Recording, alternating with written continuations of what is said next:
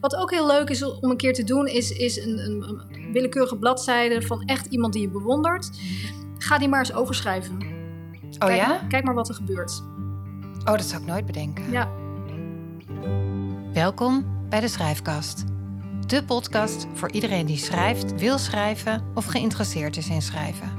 In de Schrijfkast ga ik, Milo van Beek, auteur en schrijfcoach, in gesprek met inspirerende mensen uit het schrijfvak. In deze aflevering van de Schrijfkast praat ik met auteur en schrijfdocente Olga Majot. Ik leerde haar in 2019 kennen toen ik besloot dat ik echt mijn familiegeschiedenis wilde schrijven en op zoek ging naar een training die me daarbij kon helpen. Want ook ik heb een stok achter de deur nodig. Ik heb in de training bij haar ontzettend veel geschreven en haar positieve feedback zorgde ervoor dat ik daarna ook bleef schrijven. Olga is zelf auteur van twee familiegeschiedenissen. In een schitterend isolement onderzoekt ze haar eigen Duits-Hongaarse familie en in Eenzaam de Dappere uit 2020 het verhaal van de verongelukte moeder van haar man. We bespreken onder andere hoe ze te werk is gegaan, wat ze liever doet, schrijven of doseren en ze geeft haar belangrijkste schrijftips. Veel luisterplezier. Hi Olga. Hi Milou. Wij eh, zitten hier op de Hogeschool Utrecht. Hogeschool voor de Kunsten. Hogeschool voor de Ja, dat is Kunsten. wel een verschil. oh, dat is wel een verschil. HKU. Is, oh, is, Je hebt de, H, de, de HU, dat Ja. is de Hogeschool Utrecht. En Ja. je hebt de HKU. En dit is de HKU. Dus Oh, dat zijn echt twee helemaal verschillende... Totaal verschillend. Oh, ja, ik heb op de HU gezeten. Journalistiek is geen kunst. Nee, nee, dat is echt geen kunst. Eh, Nee. Ehm, daar ben jij, geef jij les. Eh, en je geeft eh, op veel meer plekken schrijfles. Olga Majot, zou ik trouwens even, zeg ik het goed, je de achternaam? Ja. Ik ken jou van de Querido Academie. Daar geef je ook eh, eh, schrijfles. Onder andere de meesterproef die ik heb gedaan. Ehm, en eh, je bent schrijver van familiegeschiedenissen. Twee, zeg ik dat goed? Dat zeg je goed. Ja. En binnenkort eh, wordt, eh, komt er een roman aan. Dus ik verschuif Je iets meer op. iets Ja, meer op. schuif Oké, daar gaan we het zo over hebben. En ik wilde jou heel graag spreken, nou, omdat eh, mede dankzij jou mijn boek, daar praten wij niet over, er is. Dat heb ik bij de meesterproef eigenlijk voor het eerst ben ik daar intensief aan gaan schrijven. Ehm, en omdat je ook familiegeschiedenissen schrijft, omdat je hele mooie, hele mooie familiegeschiedenissen schrijft ehm, en schrijfles geeft. Dus ik dacht, eh, jij moet in mijn schrijfkast. Nou, superleuk. Dus we gaan het hebben over eh, schrij- leren schrijven, schrijven doseren en, eh, en zelf schrijven. Ehm, jij verdeelt je tijd dus tussen lesgeven en schrijven. Kan je daar iets over zeggen hoe je dat doet en of jij je meer docent of meer schrijver voelt? Of dat, dat, dat je daar geen onderscheid in wil maken? Nou, ja, dan maak ik wel onderscheid. Al- Als, misschien moet ik inderdaad eerst op die laatste vraag ingaan. Ik voel mezelf meer schrijver dan docent. Maar mm, het docentschap zit wel echt dichtbij. Want ik, eh, ja, ik, ik geef echt met hart en ziel les aan studenten en aan cursisten die bezig zijn met, eh, met manuscripten of die met korte verhalen of zelfs met gewoon gedichten. Terwijl ik, ik kan helemaal niet dichten hoor, dat, dus dat pretendeer ik ook niet. Maar gewoon het, het, eh, de manieren om, om tot zo'n verhaal te komen, dat vind ik ontzettend leuk. Om Mhm. daar via oefeningen of ehm, nou ja, goed, ik, hele dagen kan ik daarmee vullen. Die, die studenten zijn vaak ontzettend moe aan het eind van de dag en denken, oh, oh, oh ja, dat is waar. Het is nu de hele dag is al om. We, we moeten eigenlijk maar even stoppen. Dus ik doe dat wel echt ook met heel veel plezier. Maar als ik moet kiezen, dan is het schrijven. Oké, dus het, het verhalen naar boven halen bij anderen of het anderen leren hoe ze een verhaal kunnen vertellen. Daar, daar, word je ook, eh, daar, Ja. daar heb je ook een vuurtje Ja. voor branden. Ja. En zelf verhalen eh, delen, als je moet kiezen, is dat het. Waarom is dat het? Waarom kies je daarvoor als je moet kiezen? Ja, ik weet niet hoe het met jou is, maar ik, ik heb echt, als ik schrijf, dan kan ik me zo verliezen in, in, in mijn eigen wereld. En dat is gewoon zo fijn. Het is gewoon heel fijn om te schrijven. En om, ehm, ook al is het soms ook heel lastig, want je Mhm. moet je er ook maar toe zetten. En je moet dat Mhm. wel elke dag gaan doen. En je moet dat in een ritme doen. Of tenminste, eigenlijk, dat moet ik eigenlijk wel. Ehm, dus het is ook niet altijd helemaal geweldig. Maar als het dan weer lukt om, om een goede scène te schrijven, ja, dan, dan ben ik daar helemaal blij mee. Dan denk ik, oh ja, ik voel hem komen, dat boek. Ja. Ik zie het opdoemen. Het is echt heerlijk om dat te kunnen. Jij hebt in 2015 je eerste boek geschreven en in 2020 je tweede boek. We hadden het er al even over en dat zullen de meeste schrijvers herkennen. Het is niet altijd eenvoudig om ook te leven van het schrijven. Nee. Ehm, en daardoor geef je, uh, nou ja, je vindt het ook leuk om les te geven, uh, leg je uit, maar daardoor geef je misschien nog wat meer les dan je. Ja, Zeker. ik moet eh, gewoon geld op de plank. Moet, ik heb een gezin met ja. drie kinderen. Dus, uh, je moet brood op de ja, plank. er moet gewoon brood op de plank. Ja. Dus, uh, en zo is het. Ja. Dus als je kon kiezen, zou je net wat meer schrijven en net wat minder lesgeven. Ja. en dat, heb je dat altijd gehad? Want 2015 was je eerste boek. Schreef je daarvoor ook al op die manier? Nee. Nee, dit is echt gewoon. Mijn hele schrijven is begonnen met uh, het verhaal van mijn grootmoeder. Mm-hmm. Die uh, mij een erfenis naliet uh, met allemaal familiedocumenten. Geen geld? Want nee, geen geld natuurlijk. Nee, nee. Nee, maar familiedocumenten. Ja. En die hebben dus bij mij allerlei vragen opgeroepen. En toen ben ik begonnen met nieuwsgierig te zijn naar van... hé, hey, maar hoe zit dat eigenlijk met mijn overgrootvader? En nou ja, goed, dat zal ik je dadelijk iets meer over vertellen. Maar, en toen ben ik een cursus gaan volgen bij Judith Koelemeijer. Ja, nou, dat is jouw heb ik ook gedaan. Ja. En toen heb ik het helemaal te pakken gekregen. En toen dacht ik, ja, dit is ook eigenlijk niet zo gek, want ik ben altijd al een schrijver geweest. Ook op de basisschool was dat wat, waar ik helemaal blij van werd. Als ik opstelletjes mocht schrijven. Of, uh... En waarom ben je er niet eerder... Het kwartje viel dus toen bij Judith Koelemeijer. Ja, maar... ja de, en toen was ik al de 40 gepasseerd. Dus ik ben mhm. echt een hele erg laatbloeier. Maar ik heb gewoon um, in de tussenliggende tijd allerlei andere dingen gedaan. Dus ik ben eh, andere dingen gaan studeren. Ik ben uh, en ook met kunsten wel bezig uh, gegaan, kunstmanagement. En in festivals gewerkt en bij een omroep gewerkt. En ook dingen gedaan met uh, een beetje zakelijk schrijven en persberichten schrijven voor de programmamakers. Maar niet voor mezelf. Mm -hmm. Dus ook niet dat je zelf een verhaal bedenkt of... Uh, ja, en dat verhaal werd me toen in de schoot geworpen. Ja. Uh, na de dood van mijn oma, dat was rond 2011. Dus toen ben ik rond 2012 ben ik die cursus gaan doen bij uh, Judith Koelemeijer. Omdat zij non-fictieschrijver is die op een heel, ja, ja. wat mij betreft, hele prettige manier verhalen schrijft. -huh. um, eigenlijk net alsof je een, een, roman leest. Dus heel erg inderdaad in scènes. Nou, dat is ook precies wat ik ook van haar heb geleerd. -huh. En toen vond ik dat zo ontzettend leuk. En het ging me ja, goed af. Ja. Dus ik werd helemaal omhoog gestuurd. En ik dacht, hè, ik vind nu eindelijk waar mijn hart ligt. Waar ja. me, echt, zo voelde dat. Ja. Dus ja, en toen, toen van het een kwam het ander. En uh, voilà. En kan je uitleggen, want je zegt je, je kreeg die documenten, of die erfde je die documenten. Uh, welke vragen riep dat in je op? Want vrij snel daarna ging je dus ook naar Judith Koelemeijer. Dus het waren niet alleen vragen, maar ook ja. een idee voor daar wil ik meer mee dan het voor mezelf uitzoeken. Ja, wat er gebeurde was uh, dat mijn oma, die uh, was Hongaarse. Dat vond ik altijd heel leuk, want die praten altijd zo leuk. Ik, ik, ben nu trouwens Hongaarse les aan het oh, nemen. Leuk. Ja, ja, ontzettend moeilijk, maar wel heel erg leuk. En um, haar, zij had uh, heel veel verteld over haar, na, haar oma, overgrootmoeder, Bet. Dat waren allemaal bekende schrijvers, notabene. Mm -hmm. Maar over haar vader zweeg zij. Mm -hmm. En daar had ze ooit twee zinnetjes over gezegd. Mijn vader die heeft in de Gulag gezeten, in een strafkamp in, uh, in Hongarije in de jaren 50, na de Tweede Wereldoorlog. Mm -hmm. Toen de communisten kwamen, de Russen die zijn natuurlijk daar uh, gaan huishouden. En um, um, dus ja, uh, uh, mijn vader was van adel en die is eigenlijk berooid gestorven.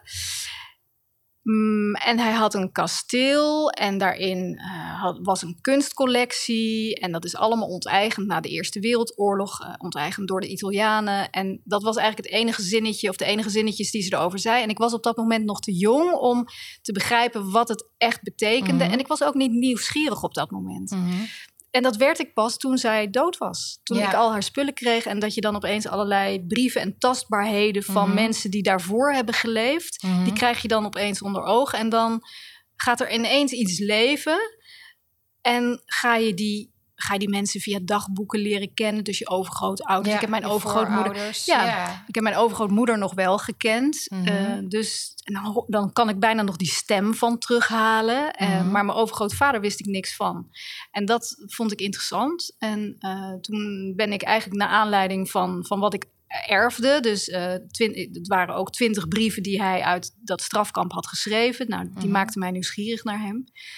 Eh, en een familiering en eh, nog, een nog een paar foto's. Dat maakte mij gewoon nieuwsgierig. Dus ik denk, ik moet dat, dat leven van hem... wil ik eigenlijk in kaart gaan brengen.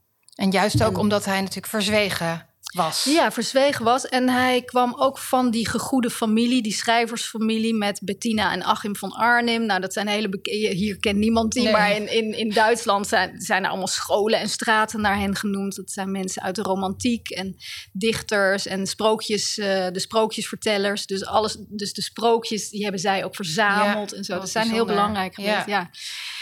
Dus dat vond ik vroeger wel interessant. Maar ja, die, die, die, die achterkleinzoon van hen, dus mijn overgrootvader, Ja, ja, dat was toch best wel heel ver. ja. Maar hij was wel interessant, want hij is geboren in 1882 Mhm. in Rome. Mhm. ehm, uit een, eh, een Transylvaans-Hongaarse vader Mhm. en ehm, eh, een, een Duitse eh, moeder.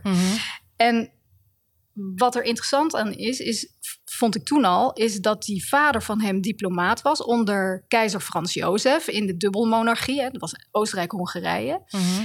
En ehm, ehm, dat hij zeg maar de Eerste Wereldoorlog heeft meegemaakt, de Tweede Wereldoorlog, Mhm. het communisme, de gulag. Mhm. En uiteindelijk heel erg ja, alleen en arm in Mhm. Nederland aan zijn eind kwam, in Den Haag. En Den Haag is de stad waar ik ben geboren in 1969. Mhm. En hij is in 72 overleden. Och jee. en we ja, hebben elkaar nooit, nooit. gezien. Nee, nee. En dat is heel vreemd. Ja. Dus, dus dat maakte mij eigenlijk van... Heel, hoe zit dat nou, die rare familie? Ik heb zo'n Ja. rare familie wat dat betreft. Ja, Dus het was een soort longing voor... Nou ja, zo'n zo'n gevoel van... Ja. Ik, ik wil die man leren kennen. en dus ook niet alleen die, die je eigen geschiedenis uitpluizen en misschien antwoorden vinden op vragen, maar ook wel dat, want je zegt zelf al, dit, er zitten allerlei, behalve jouw persoonlijk verhaal, grote historische eh, gebeurtenissen Ja. die die persoon je in je verhaal hebben meegemaakt. Wist je daardoor ook al van, eh, ik wil ook proberen om hier eh, iets anders van te maken dan alleen een persoonlijke zoektocht? Nou, in het begin niet. Want toen was ik nog helemaal niet bezig om, eh, om, om echt een boek ervan te maken. Ik wilde het gewoon, ik wilde gewoon kijken wat, wat ik op papier zou hebben en heel los. En eh, op het moment dat ik, dat ik dingen ging vertellen, wat ik ook vond eh, aan vrienden, die zeiden van ja, maar dit, dit klinkt als een film, joh, je moet er Ja. wat mee doen. En toen dacht ik ja, nou, het is inderdaad ook wel echt een heel mooi verhaal. En, en nou ja, toen, toen ben ik inderdaad gaan eh, Midden-Europa eh, door gaan reizen naar plekken waar hij heeft gewoond en gewerkt. En de geschiedenis een beetje nagelopen, in archieven gespit. Eh, eh, met mensen gesproken, met eh, overlevers van die gulag, met nou eigenlijk gewoon hoe, hoe je dan onderzoek doet. Mhm. En toen werd het verhaal eigenlijk steeds interessanter en groter. En toen heb ik natuurlijk bij, bij Koelemeijer dat, die cursus Ja. gedaan. En toen dacht ik, ja, ik kan hier ook wel een verhaallijn in kwijt. Ik kan Ja. hier eh, schrijftechnisch de trucjes zeg maar mee uithalen... waardoor ik het bij elkaar kan krijgen. Want ik Mhm. had allemaal snippers. Ja, Ehm, en ik moest het natuurlijk toch aan elkaar. En, en, en hoe langer ik ermee bezig eh, was, hoe meer scènes ik schreef... hoe meer het één verhaal werd, hoe meer ik ook dacht... ja, ik kan hier wel een synopsis bij eh, verzinnen. Ja. En nog even terug bij Judith Koelemeijer. Daar leerde je de scène schrijven. Kan jij Mhm. voor mensen die niet weten wat een scène is uitleggen... eh, ja, Ja, wat hoe- dat, hoe dat is, is. en hoe je dat doet als je zo'n familieverhaal wil maken? Ja, ik denk heel erg in beeld. Dus Mhm. ik denk, waar staat de camera? Wat ziet die camera? En, en ik ga ook vaak naar de film. Dus ik, ik, een scène is een, eigenlijk een eenheid van tijd, plaats en handeling. Dus Mhm. daar op één plek gebeurt het. Mhm. En eh, ik wil niet te veel tijd besteden aan eh, de hele inleiding naar die scène toe. Maar ik wil gewoon direct in de scène beginnen. Mhm. Ehm, en zo is het met goede films vaak ook. Hè? Eh, eh, de- er staat ergens een camera en je ziet gelijk iemand iets doen wat betekenisvol heeft Mhm. en wat functioneel is. dus, Mhm. dus niet te veel eh, dingen. die- Uitleg of... Nee, nee, nee, nee, gewoon nee. bam. Ja, dus alles, alles heeft een functie. Ja. En, en zo kijk ik ernaar. ja. Ehm, En ging je dat meteen goed af? ja. Ja. ja, op de een of andere manier had ik dat gewoon wel in me. Ja.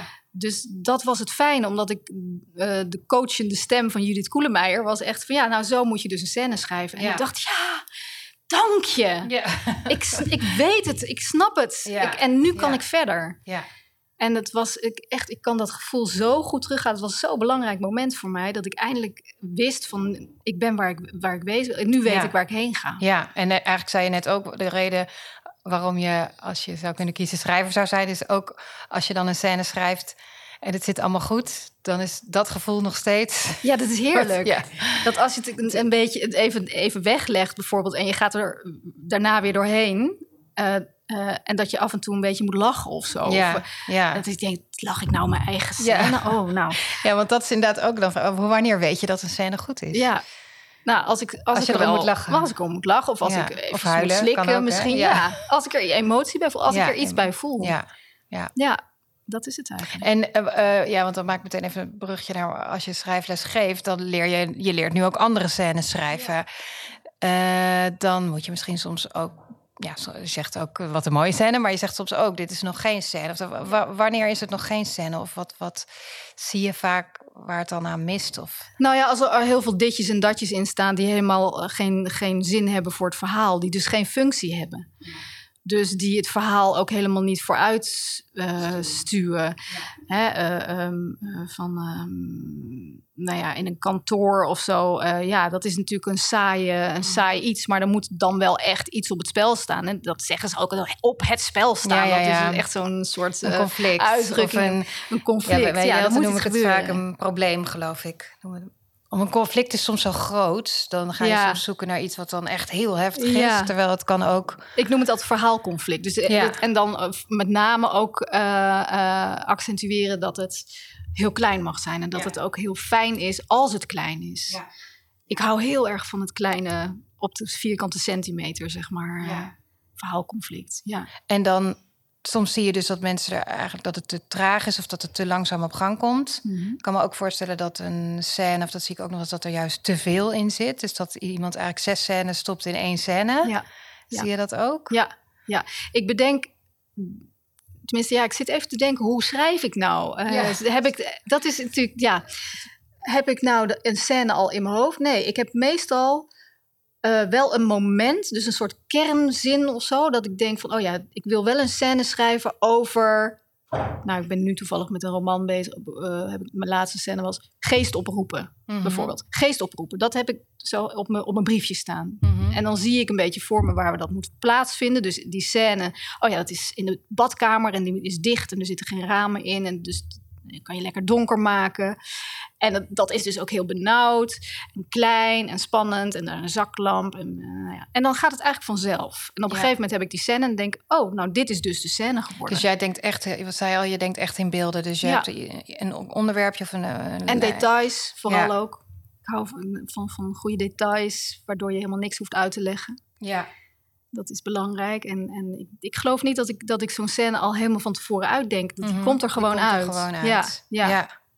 En nu heb je het dus over je derde boek waar je mee bezig bent. Dat is een roman, wordt fictie. ja.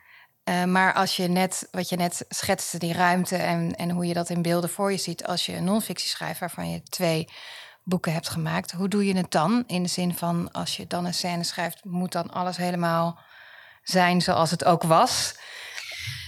Zoals het is gebeurd? Of? Zoveel mogelijk wel. Maar met mijn, mijn voorouders kon ik dat natuurlijk helemaal niet Nee. meer nagaan. En ik kon Nee. ook, kijk, dialogen.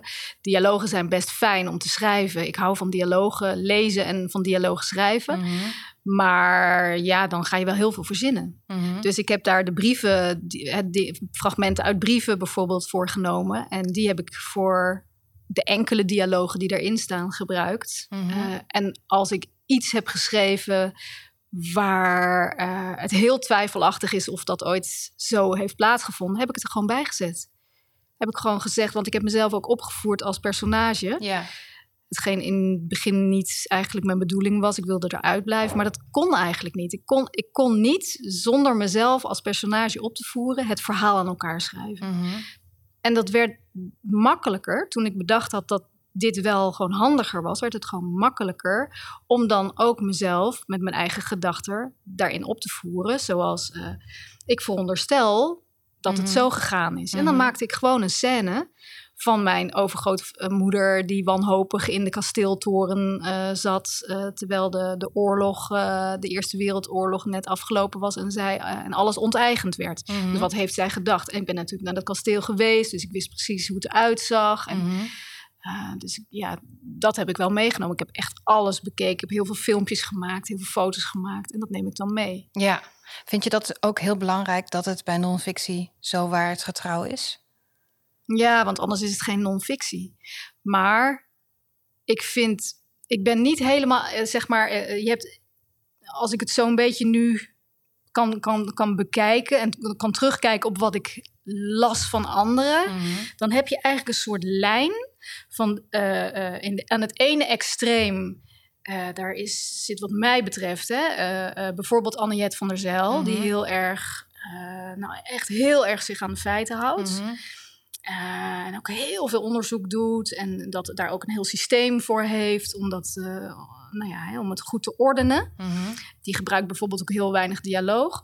En als je meer de andere kant op gaat, daar zit ik meer. Dus dan, dan, dan, dan ik, ik meng ook wel iets voor het goede verloop van het verhaal. Ja, ja. ja dat is dan zo. Ja. Um, Heb je dat bij je tweede boek ook zo gedaan? Want dat is niet je eigen familiegeschiedenis, maar geschiedenis van je man. Ja, ja. Uh, eenzaam de dappere. Ja. Uh, heb je dat ook op die manier? Uh, ja, ja. Feit en fictie. Feit en fictie een klein beetje vermengd. En, en zelfs zo dat het, dat, uh, het boek is in drie hoofdstukken opgedeeld. En het mhm. eerste hoofdstuk vind ik dat dat non-fictie is. Want mhm. eh, ja, dat is heel erg beschouwend en uh, in het moment. En uh, ook daar heb ik, speel ik wel een, een, rol in. Het tweede hoofdstuk is een flashback. Mm -hmm. En dat heb ik gedaan naar aanleiding ook van natuurlijk onderzoek en interview met mijn man en met, met, met familieleden van hem. Um, en ik ken, ik ken die omgeving, ik ken het ouderlijk huis waar dit verhaal zich afspeelt. Dat is nog steeds het huis waar wij met, ik met mijn gezin nu ook kom. Dus uh, heel veel details, dat was heel makkelijk voor mij. Ja. Maar ook daarvoor geldt, ja, in de jaren zeventig, ik was er niet bij. Nee. Dus ik heb daar ook gewoon een draai eraan gegeven, zodat het, zodat het voor, voor elke lezer wel uh, kan kloppen. Ja. En ik heb het natuurlijk ook aan mijn man laten lezen en uh, die, die vond het prima. Ja. Ja. En die zei ook van ja, nou, ik weet niet of ik dat nou gedaan of uh, gezegd. Ja, nee, maar goed, voor deze scène was het wel handig dat je even op de fiets stapte en daarheen ja. ging. Dus dat heb ik je nu laten doen, oké? Okay? Ja. dus ja. ja. Ja, en dan, dan zit het dus ook in dat soort dingen dat je soms voor het verhaal heb je dus nodig dat iemand ergens heen gaat of iets zegt of iets denkt misschien, waardoor je ook van het ene naar het andere moment in het verhaal kan gaan. Ja, en dat doet me dan terugdenken ook aan dat eerste boek, want er waren natuurlijk ook gaten in de geschiedenis, omdat ik, ik had gewoon heel veel um, fragmentarisch materiaal. Dus brieven, um, dingen die ik in archieven vond, dingen uit, uit gesprekken, foto's, filmpjes van uh, andere tijden, bij wijze van spreken. Dus alles waardoor ik van de geschiedenis in mm -hmm. Budapest bijvoorbeeld een beeld kreeg. Mm -hmm. um, maar er waren ook uh, uh, jaren die misten. Hele mm -hmm. belangrijke jaren. bijvoorbeeld de oorlogsjaren. En in Budapest is het nou juist een heel erg uh, uh, intense, heftige slag geweest. De slag om Budapest, waar dus de Russen van de ene kant kwamen en de Duitsers nog, die hadden uh, Budapest op dat moment bezet. Dus um, ja, daar moest ik natuurlijk ook een soort ooggetuigen verhalen van mensen horen. Mm -hmm. Dus ik heb dat opgevuld door gewoon met mensen door die straten te wandelen waar mijn opa of waar mijn overgrootvader op dat moment woonde. Mhm. En ook weer mijn verbeeldingskracht uh, erbij ingezet. Ja. ingezet. En ja. uh, een, een, schrijver die heel bekend is in Budapest, die woonde uh, daar vlakbij. Die woonde één blokje verder. Sandor Marai, zeggen mm wij, maar mhm. Sandor mm Marui eigenlijk. Toen ik Sandor Marai zei aan mijn Hongaarse vrienden, konden, begrepen ze niet wie ik bedoelde. nou ja. Sándor Mároé. Ja. Nou. nee, nee. Dus ja, en, en die heeft natuurlijk ook heel veel boeken geschreven. Dus die boeken ben ik ook gaan lezen. Daar zag ik ook van, oh ja, daar gebeurde toen dit. Ah, handig. Dit moet ik even onthouden. Dus ja. dat, dat, zet ik dan ergens uh, ja. op mijn tijdlijn. Ja. ja En dus, wist jij eh, ook meteen dan bij beide boeken, want je zei net bij eh, eh, Schitterend Isolement, waar we het nu over hebben, werd het door meer te schrijven vanzelf duidelijk wat de lijn werd of wat de vorm werd? Was dat bij Eenzaam de Dap? eh, Weet jij meteen ook, of al snel Ah. ook, hoe het dan in elkaar gaat passen met al die, er zijn natuurlijk veel mensen die daarmee worstelen. Hoe doe je Ja, al ja. die informatie, hoe verwerk Ja, je dat nou? Nou, tot- bij, eh, bij mijn eerste boek wist ik dat niet. Maar het was wel heel erg fijn eh, dat me redelijk snel in het onderzoek duidelijk werd waar het eind moest zijn. oh ja. Uh, maar dat eind heb ik natuurlijk niet. Dat heb ik ook echt. Dat, dat wist ik in het onderzoek al vrij snel. Mhm. Maar dat heb ik pas aan het eind, zeg maar, in het verhaal erin Ja. verweven. Uh, omdat, maar het was, het was wel heel fijn dat ik daar naartoe kon schrijven. Ja. En bij mijn tweede boek wist ik eigenlijk van meet af aan al wat de lijn zou moeten zijn. En Mhm. waar ik wilde eindigen. Dus Ja. het einde, dat, daar wil ik wel echt een beeld van hebben. ja. Als ik dat maar heb, als ik maar weet van daar moet het naartoe. En dan moet die hoofdpersoon wel iets ondergaan hebben. Ja. En, en wat is dan precies het thema wat hij heeft ondergaan? En, En dat vormt zich wel. ja, ja, en het zit bij mij tot nu toe op, eh, op non-communicatie, op zwijgen. Op, Ja, eh, want eigenlijk allebei jouw geschiedenissen gaan ook over verzwegen. Ja. Ook een schitterend isolement. Ja. Over de moeder van jouw man.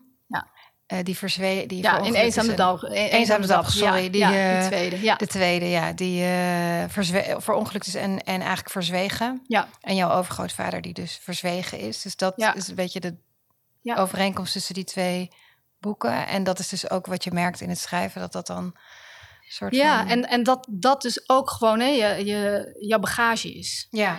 Dus ehm, in, in mijn eerste boek van, oh ja, die, die bagage, die begint, die zet in eh, al in die en die generatie. Mhm. En dat, zijn, dat is wel vier generaties terug. Mhm. Oké, dat daar zie je dan ineens een lijn in. En dan ga je over jezelf nadenken. En dan denk je, oké, dat doe ik eigenlijk ook. En waarom, waarom is dat? Oh ja, het wordt me nu wat duidelijker. Mhm. En misschien kan ik ermee afrekenen. Nou ja, dat heb jij natuurlijk met, met jouw boek ergens ook Ja. zo meegemaakt. Ja. Ehm, Maar is het jou gelukt ook? Nou, en waar, niet helemaal. en waar, maar- waar heb je dan mee, af- met, mee afgerekend? Met, met het nou, met, zwijgen? ja, het- met, met eh, de hele tijd alles maar in je eentje willen doen. Mhm. En dat het, ja, een beetje de, de, die eenzame... Je kunt ook reach out, zeg maar. En Mhm. er zijn genoeg mensen die jou... die- ja, met wie jij dingen kunt delen. Ja. En je hoeft het jezelf niet allemaal zo zwaar te maken. Mhm. Dat. Heeft dat, heeft dat, het, eh, dat het ook gebracht? Je, Ja, je- wel. Jawel. Maar ja, je bent natuurlijk wel al... Ik, ja, weet je, als je veer, veer, eh, 40 plus, dan pas dit soort ideeën... Ja, Dan, dan zit het ook een beetje verankerd in je, in je persoonlijkheid, Ja. denk ik. Ik ja, vind het ook heel lekker om gewoon lekker alleen eh, mijn ding te doen. ja. Ja. Maar heb je eh, bij een schitterend isolement... is vrij snel eigenlijk... als je 2011 pas de documenten van je grootmoeder kreeg... en 2015 verscheen je boek is nog relatief snel gegaan, denk ik. Niet iedereen... Ja, eh, ja. vi- eh, eh, was het, was dat, hoe is dat proces gegaan? Dat je wanneer... Jij zei op een gegeven moment... nou, ik dacht, ik heb genoeg om ook een synopsis te kunnen maken... Ja. Ik weet niet of we daar nog aan toe kunnen komen in deze podcast. Hoe schrijf je een goede synopsis? Maar, Ja. maar is dat toen makkelijk gegaan dat je daar ook een nou uitgever ja, ik, ik heb gewoon echt ontzettend geluk gehad. Want ik, ik, ik wist helemaal niks van die schrijverswereld. Gelukkig. Want anders Ja, had ik het nooit... had je ik er nooit no- aan begonnen. Was ik er nooit aan begonnen, was ik, had ik nooit gedurfd. Ja, Ehm, had ik mezelf al niet goed genoeg gevonden. Want zo'n type ben ik dan ook wel weer. Zo'n soort vrouweneigenschap, vreselijk genoeg. Wil ik ook mee afrekenen. Ik ben daar nu helemaal klaar mee. Eh, maar ehm, ik wist nergens van. En toen ben ik eh, gewoon eens gaan googlen. Toen op het moment dat ik, dat ik de cursus had gedaan bij Judith, Koelemeijer. En dacht van oké, meer scènes geschreven. Ik ga ermee door.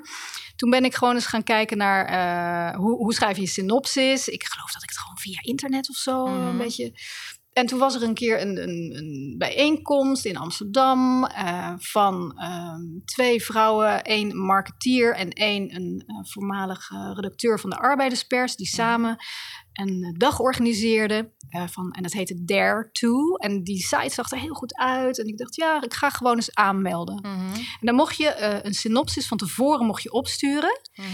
Dus ik heb gewoon eigenlijk ten behoeve van die dag, dacht ik, nou, dat is leuk, dan heb ik dat gewoon eens een keer gedaan. Mhm. En die was opgestuurd en toen eh, kwam daar ook Willem Bisseling. Mhm. Ja, jou Ja, en mijn oh, agent inmiddels. Schrijfkast nummer twee, ja. Ja, Eh, die was daar om gewoon te vertellen over het vak. En ehm, nou, hartstikke interessant. En de dag was voorbij. En toen vroeg ik aan, aan het eind van de dag nog iets eh, aan een van die dames. En van jou, wat raad je me aan? Zou ik, zou ik in dit geval met mijn verhaal eerst een schrijfcoach? En toen zei ze, nou weet je, ik heb jouw synopsis al naar Willem gestuurd. Oh ja. En toen dacht ik, oh, oh ja, ja ik- ik- dat heb ik al gedaan. Eh, En toen kwam ik thuis en toen heeft Willem gelijk, eh, Hmm. ja, die hing in mijn e-mail van wanneer kom je naar Amsterdam. Hmm. En toen heb ik een gesprek gevoerd met hem en toen had ik een eh, contract. Dus het was echt een soort succesverhaal. ja. En toen Maar dacht ik, nu dus moet wel- ik. Je bent er dus wel heel actief voordat je boek klaar was. echt wel actief gaan kijken. Nou ja, alleen die middag. Ja, Voor de rest niet. Voor Nee. de rest, nee, het was echt gewoon alsof het zo moest zijn. En, en Willem die heeft er toen voor gezorgd dat het eh, gepitcht kon worden bij verschillende uitgevers. Ik ben toen bij Querido terechtgekomen en eh, nou ja, zo is daar het zit gaan je nog steeds. En dan zit je ja, nog steeds. Daar Ja. komt je derde boek ook bij. ja, dat hoop ik, want ik heb nog geen contract. Oh, oké. Wel een intentieverklaring, maar ja, moet ik nog even fixen. Moet je nog even fixen. Ja. Ehm, want dat kom je natuurlijk ook tegen als je bij Querido bijvoorbeeld de meesterproef eh, doseert. Hier misschien minder, maar op de Schrijversacademie geef je ook, kom, je, kom je ook veel mensen tegen die graag ook uitgegeven willen worden. Ehm, is dat, denk je dat er nog veranderd is in de afgelopen jaren? Zeer. Ja. Ja, het is heel erg veranderd. Want ik ben daar, denk ik, net op tijd binnengekomen. En nu is het gewoon met die boekenmarkt veel slechter gesteld. Mhm. Hè, eh, eh, crisis, eh, papieren, toestanden. ehm, eh, ze, ze kunnen gewoon minder, minder, eh, Minder boeken minder uitgeven. boeken uitgeven. Ja. En er Dus- wordt minder gelezen, Ja. überhaupt. Ja. Tenminste, dat zeggen ze. Hè? Dat zegt men. Ja. Ik weet niet of dat nou uiteindelijk... Onder jongeren zal het ongetwijfeld zo zijn, maar er is natuurlijk ook nog een hele grote doelgroep Ja, daarom. die wel heel graag leest. Ja. Dus in die zin. eh, Maar ik geloof dat, dat Querido eh, ook echt veel minder gaat uitgeven. En dat ook in de strategie, in het beleid ook heeft duidelijk Ja. gemaakt van ja, we Dus moeten is- gewoon... Nou, we gaan niet somberen in deze. Er zijn nog allerlei. Nee, nee. er zijn nog allerlei als manieren om wel uitgegeven te worden. ja, maar als je een maar wanneer, ja, hebt, wordt- precies. komt het bovendrijven. En wanneer, wanneer zeg jij als docent bijvoorbeeld, wanneer weet jij, oké, dit is een goed. Ik kan niet verzekeren dat je ook een uitgever vindt, maar ik denk dat dit, of ik vind dit een goed verhaal. Waar, waar voldoet dat aan? Dan heb ik eh, en een synopsis gelezen die, eh, waarvan ik denk... Nou, dat is, dat is gewoon... Dat maakt mij gelijk nieuwsgierig. Daar voel ik wat bij. Maar ook, kan iemand schrijven? Mhm. Dat zie je gewoon snel. Dat zie je heel snel. Dat zie je eigenlijk op de eerste bladzijde al. Dus, en als mijn aandacht vastgehouden wordt na bladzijde 1, nou, dat is al een beetje een graadmeter. Maar dat is heel vaak niet het geval. Ja, Dus en het ligt, het ligt dan ja, toch vaak aan de poespas eromheen. Of dat eh, mensen zelf niet genoeg lezen. Dat merk ik ook heel vaak. Van, ja, le- maar lees je? Wat voor boeken lees je? Ja, ja nee, ja, ik lees eigenlijk niet. Dan denk ik, ja, ja dat, dat, dat begrijp ik echt helemaal niets van. Ik lees nog steeds ook om geïnspireerd te worden. eh, Mm. pak ik er een, een boek bij. Als ik in een bepaalde mood wil komen voor een scène of zo. En ik, of in, voor een stijl. Dan pak ik iets uit de kast en dan probeer ik dat te evenaren. Of ik probeer, ja. Oh, en heb je dan niet dat je bang bent dat je dat dan na wil doen of zo? Of dat je daar dan. Nee, want nee, het is meer om, om in een soort sfeer te komen. Of eh, om te, te voelen van, oh ja, dit is mooi. Een soort verdieping. En, dan, en dan voel ik dat ik daar ook naartoe kan gaan. Niet, niet dat ik het kan evenaren, of, maar wel dat ik het kan uitproberen. Of dat ik in ieder geval mezelf in die, in die sfeer voel komen. Heb jij een voorbeeld van wat, waar je echt door geïnspireerd raakt? Welke, Heel welke- verschillend. Ehm, nou ja, het boek wat, wat ik ook vaak wel, ehm, wel aangeef dat mij heeft geïnspireerd is eh, Magda Sabo De Deur. Eh, Magda Sabo is een, ook een Hongaarse schrijfster. Mhm. En dat is een boek wat eh, la, pas laat, ook na haar dood, hier vertaald is en in opmars is gekomen. Daar is ook een film van gemaakt met Helen Mirren in de hoofdrol. Ja, dat vond ik een heel mooi boek, omdat het een heel vertellende manier was van, van schrijven. Het is eigenlijk weinig dialoog, terwijl ik eigenlijk best van dialoog hou. Ja, ja. Maar, maar dat vond ik, ja, dat vond ik een heel, ook een klein, heel klein conflict, Mhm. maar knalsterk gewoon. Die personages, ja, dat, dat was fantastisch. Mhm. Dus dat vond ik, dat pak ik er nog steeds bij. En ja, gewoon wat, wat, wat er dan op mijn nachtkastje ligt. Ik, ik Mhm. koop ook heel veel boeken en oh ja, dat moet ik lezen. En Ja. dat lees ik dan nog niet. Nee. En nog niet. En, nog, en een jaar later heb ik het nog niet gelezen. Ehm, dus ik moet nog heel veel wegwerken. Maar ik heb nou bijvoorbeeld pas eh, een boek gelezen eh, van Edouard Louis. Dat is een Franse schrijver. Totaal andere soort schrijver. Mhm. En veel meer korte zinnen, ehm, wel dialoog, veel show don't tell, maar echt een hele mooie stijl. En een soort Ken Loach-achtige, dus echt dat arbeidersmilieu. En, Mhm. eh, hij eh, zelf is hij, was die homo en eh, heeft in dat arbeidersmilieu altijd heel veel moeite gehad om zich staande te houden. En hij schrijft er zo goed over. Het is zo mooi om dat te lezen. Het is echt, echt heftig. En hij heeft zich daar ook aan ontrokken, aan dat hele milieu. Ehm, maar er staat een roman op zijn boek. Terwijl hij in interviews zegt dat het is gewoon eigenlijk Ja, non-fictie. memoires bijna. Ja, ja, ja, dus dat vind ik interessant. Ik denk, ja, Ja, ja, zie je, het, je- het hoeft ook niet zo nee, van dat non-fictie Dat stempel of allemaal zo in een, in een hokje. Nee, nee, dat irriteert me eigenlijk Ja. Ja. Ja, maar het is dus moeilijker geworden. Maar en tegelijkertijd zeg je ook van, nou, ik, eh, eh, ja, mensen die iets eh, inleveren, het is niet altijd even goed geschreven, om zal ik het even vriendelijk uitdrukken. Eh, wat, en daarvoor moet je veel lezen. eh, om goed te kunnen schrijven, of ge- daar word je geïnspireerd. Dat zijn dus Zou ik denken van voorbeelden. Ja. En je zegt eigenlijk, ik moet er ingezogen worden. En dat, wat, waardoor dat niet gebeurt als mensen veel ditjes en datjes... eigenlijk wat je ook in die scène zegt... dat mensen er veel te veel bij halen. Ja. Ehm, en zijn er nog meer eh, een soort van... Nou ja, mensen die, die niet begrijpen hoe alinea's. eh, dus Eh. dat, dat, het ge- ja, dat, dat, zie je, dan zie je het ook. je? De technische kant Grafisch? alleen al. Grafisch, ja, dat, dat weet je, dan zie je gelijk al van oké, alinea's. Ja, daarom moet je heb ik lezen. de neiging om er gewoon één grote Om één blok te maken? Ja, een blok te Ja, nee, maken. dat kan echt niet. Nee. Nee. Ja, ik heb dat met dat inspringen en zo. Dat is dan misschien ook mijn journalistieke achtergrond... dat je dat gewoon nog niet zo goed hebt begrepen... wanneer je moet inspringen. Oké, ja, wat En- ik altijd uitleg is... eh, als, een, hè, als je dus in de scènes denkt en je hebt die camera... Ja. dan eh, heb je bijvoorbeeld een dialoog in een scène. En dan zie je in, in het ene shot zie je Milou zit, zitten die iets zegt. En in het andere shot zie je mij zitten. Dan, dan zijn er twee camerastandpunten. Ja. Dus als dat camera-standpunt switcht... Ja. dan is in mijn hoofd gelijk nieuwe alinea. Ja, ja, ja. En bij dialoog is dat überhaupt zo. Ja. Dus dat, Ja. ja, ik heb leren inspringen volgens mij op een gegeven moment. Maar eh, nee, ik maak niet meer Ja, zo'n draai. Maar Weet je, het, het ligt ook helemaal aan, aan hoe de opmaak is. En sommige mensen die, die doen helemaal niet inspringen. Mhm. en, eh, dus dat, dat is Mhm. ook niet al, helemaal in, in beton gegoten. Maar ja, ik, ik heb het gewoon op een bepaalde manier mijn eigen gemaakt. En ik kan dat niet meer loslaten. Mhm. Ehm, ja, Maar dat is dus eigenlijk voor jou- interpunctie, Ja. eh, spelfouten. Eigenlijk de basis. De dat is de basis. En dan Ja. heb je de stap daarna eigenlijk het verhaal. Het verhaal, of, het, ja. en, en hoe dat, of dat pakkend is geschreven. en, voel ik iets bij dit personage? ja. Eh, eh, zie ik dat personage, vind ik dat personage leuk genoeg om een heel boek mee, mee, mee rond te, Mhm. mee- ja, Mhm. aan de hand te wandelen? En als dat niet zo is, waar ligt dat dan aan? Is dat dan ook eh, Omdat dan worden, saai? er, ja, dan worden er Gebeurt niet functionele weinig. dingen verteld. zoals? Dingen die, die het verhaal niet vooruitstuwen. Ja. Van nou ja, dat het, het personage gaat boodschappen doen. Terwijl, ja, wat moet ik, wat, wat- hoezo? Dat het is helemaal niet interessant. Mhm. Tenzij het personage boodschappen gaat doen om iets te kopen, om iemand te vergiftigen bijvoorbeeld. Mhm. Of om whatever. Dan is het functioneel. Maar niet Mhm. om gewoon van de ene scène naar de andere, want toevallig zit Albert Heijn naast de buurvrouw die dan opeens langskomt. Nee, dan. En kun je dus zeggen dat mensen veel kritischer zouden moeten eh, schrijven, eh, zijn op hun eigen schrijven qua... Zeker. Ik zou ook echt, als je, als je niet kritisch bent, ja, dan, dan, dan lukt het je gewoon niet als schrijver.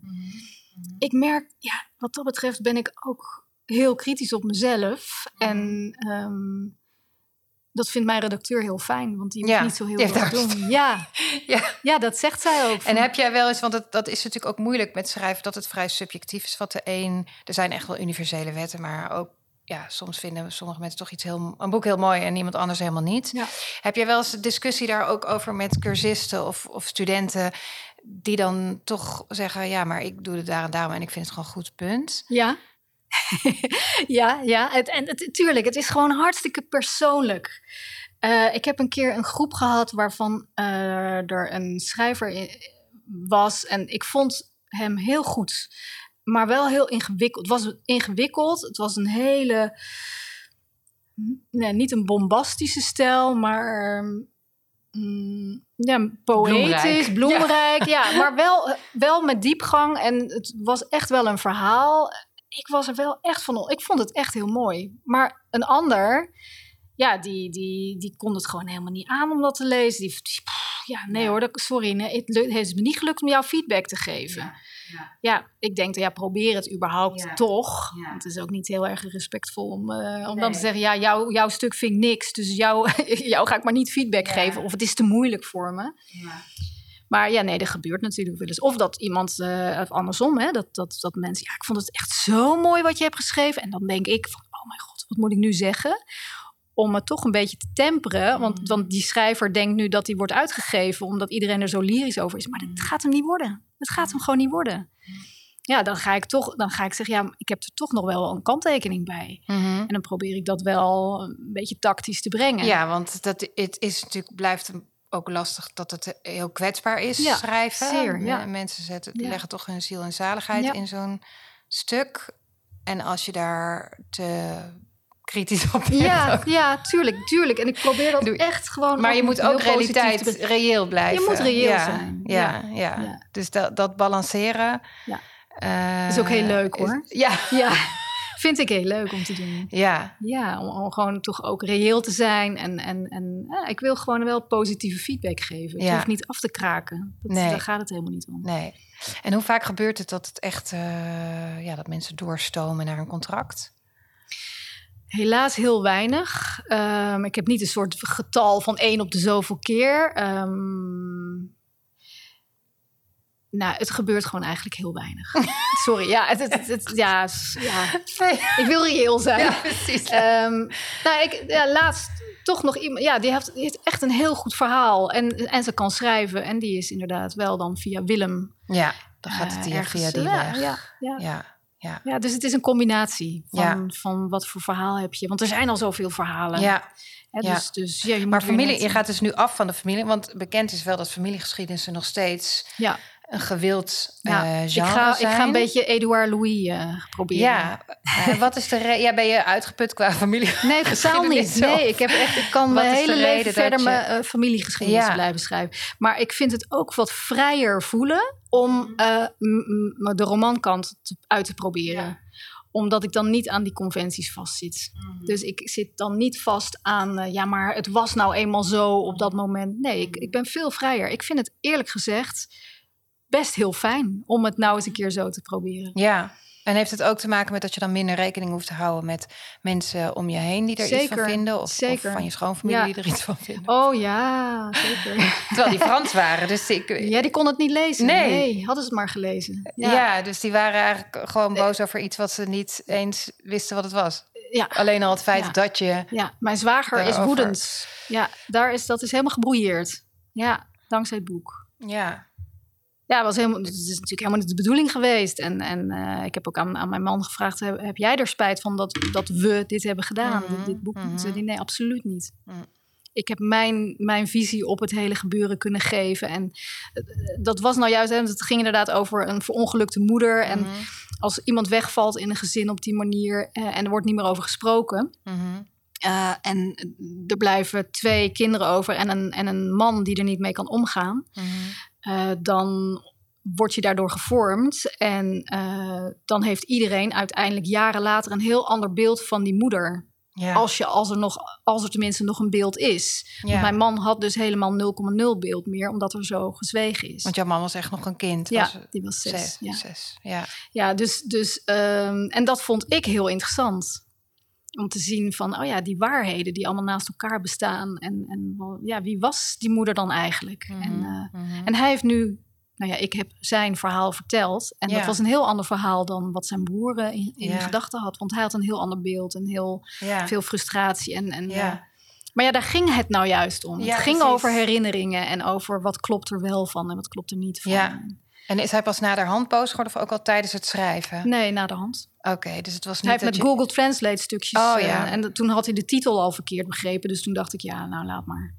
Bedoel, Als je met Google Translate dat gaat proberen te vertalen en je snapt de titel al niet en daar word je dan al boos om, Mhm. dan kan ik het je ook niet meer En uitleggen. kon je dat wel naast je neerleggen ook? Nou, Ja. heb ik best wel even mee gezeten, maar op een gegeven moment eh, ja, heb ik het naast me neergelegd. Ja, ik, ik, ik, ik heb gewoon een verhaal verteld. Ja. En ik heb dingen veranderd eh, qua namen en qua dorp en qua. Mhm. Dus het, eh, het is zo. Ja. En, maar nu een stap naar fictie maakt wel los van dat je dus historisch gezien niet de hele tijd moet opletten van oh, klopt het allemaal wel? Maar ook dat je in ieder geval dit soort gedoe, niet meer hebt. Nou, het kan nog zijn, want dit, deze roman die ik nu schrijf is ook wel ergens op gebaseerd. Mhm. Het is wel gebaseerd op een waar gebeurd verhaal.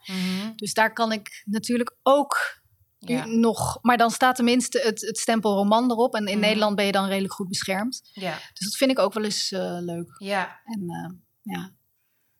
En dan zie ik wel of ik daarna weer terug ga naar de, naar Naar de familiegeschiedenis. Ja, eh. ja, ja, ja. En, en je maakt een podcast nu. Weer een ander. ja. Ook non-fictie. Ook non-fictie. Ja, dat, is... eh, dat, ja, ik bedoel, behalve dat je ook een verhaal vertelt, maar dan in audio, ja. lijkt het me ook wel heel anders, eh, totaal anders dan schrijven. Valt wel mee.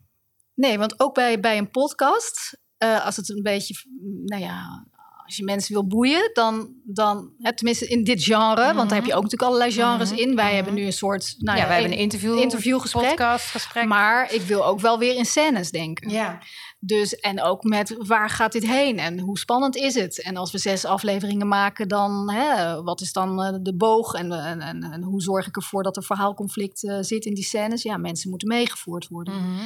Dus dat is in die zin eigenlijk een beetje hetzelfde qua Ja. verhalen vertellen. ja. Ehm, maar dit is een, een, een, een één hoofdstuk van mijn eerste familiegeschiedenis. Mhm. Ik stuitte op een, eh, een grote kunstroof na de Eerste Wereldoorlog van mijn voorouders. En Mhm. ik heb altijd gedacht, daar zit nog veel meer in Ja. om verder Ja. te, over te vertellen en om verder naar te zoeken. ja. Dus ik ben eh, nu op zoek naar die onteigende kunst.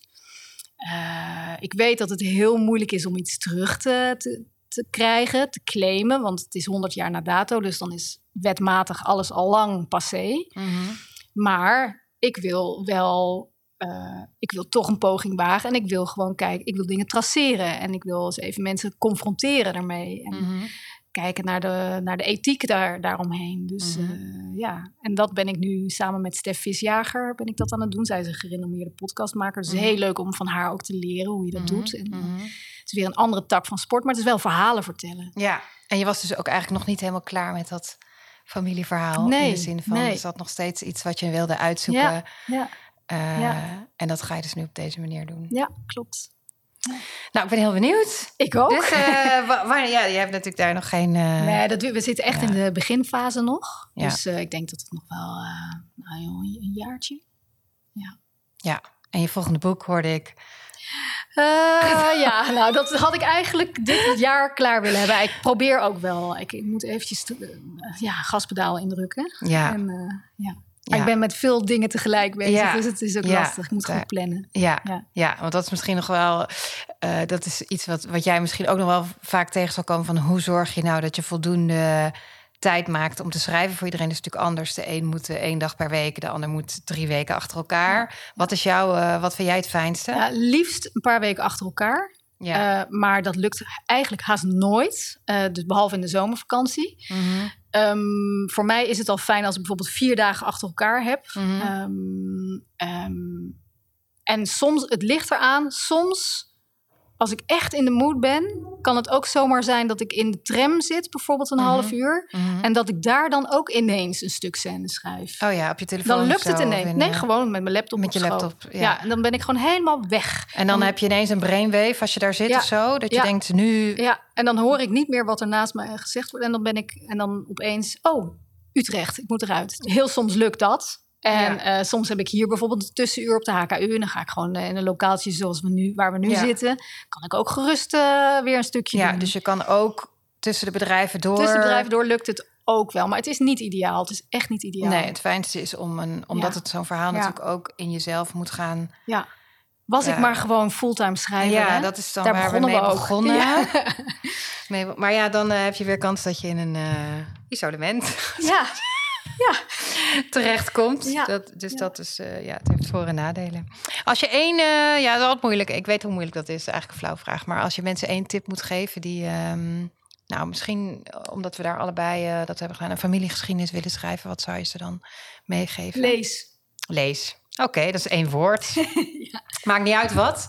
Nou, Of wel ik zou- ik zou familiegeschiedenissen- dan? Andere familiegeschiedenissen. Ja. En kijk heel goed hoe, ze, hoe die schrijver dat heeft aangepakt met betrekking tot perspectief. Van, komt die schrijver er zelf in voor? Hoe Mhm. doet hij of zij het? Ehm, en, en, en hoe is het, zeg maar, is het chronologisch opgezet? Of is het, zeg maar, eh, verknipt? Mhm. Mhm. Eh, ja, zo zou ik het. En wat voor details. En ja, Ja. echt een beetje proberen te analyseren. Ja. En wat ook heel leuk is om een keer te doen, is, is een, een, een willekeurige bladzijde van echt iemand die je bewondert. Mhm. Ga die maar eens overschrijven. Oh Kijk- ja? Kijk maar wat er gebeurt. Oh, dat zou ik nooit bedenken. Ja, Met de hand of met de Maakt niet uit. Met de hand. Met de hand. op de komma en de punten. Oh ja. Alles. En kijk maar eens wat er gebeurt. Is dan of Kijk je maar, daar... maar echt letterlijk. Letterlijk Hm. doen. En dan, dan voel je van, oh wacht even, hé, dit is een korte zin. Hm. Oh, die zou ik zelf heel anders hebben gezegd. Of, of, eh, maar toch wel interessant. Mhm. Wa- Of, of dit is heel meanderend, heel lang, met allerlei komma's. Dat doe ik eigenlijk nooit, denk je dan.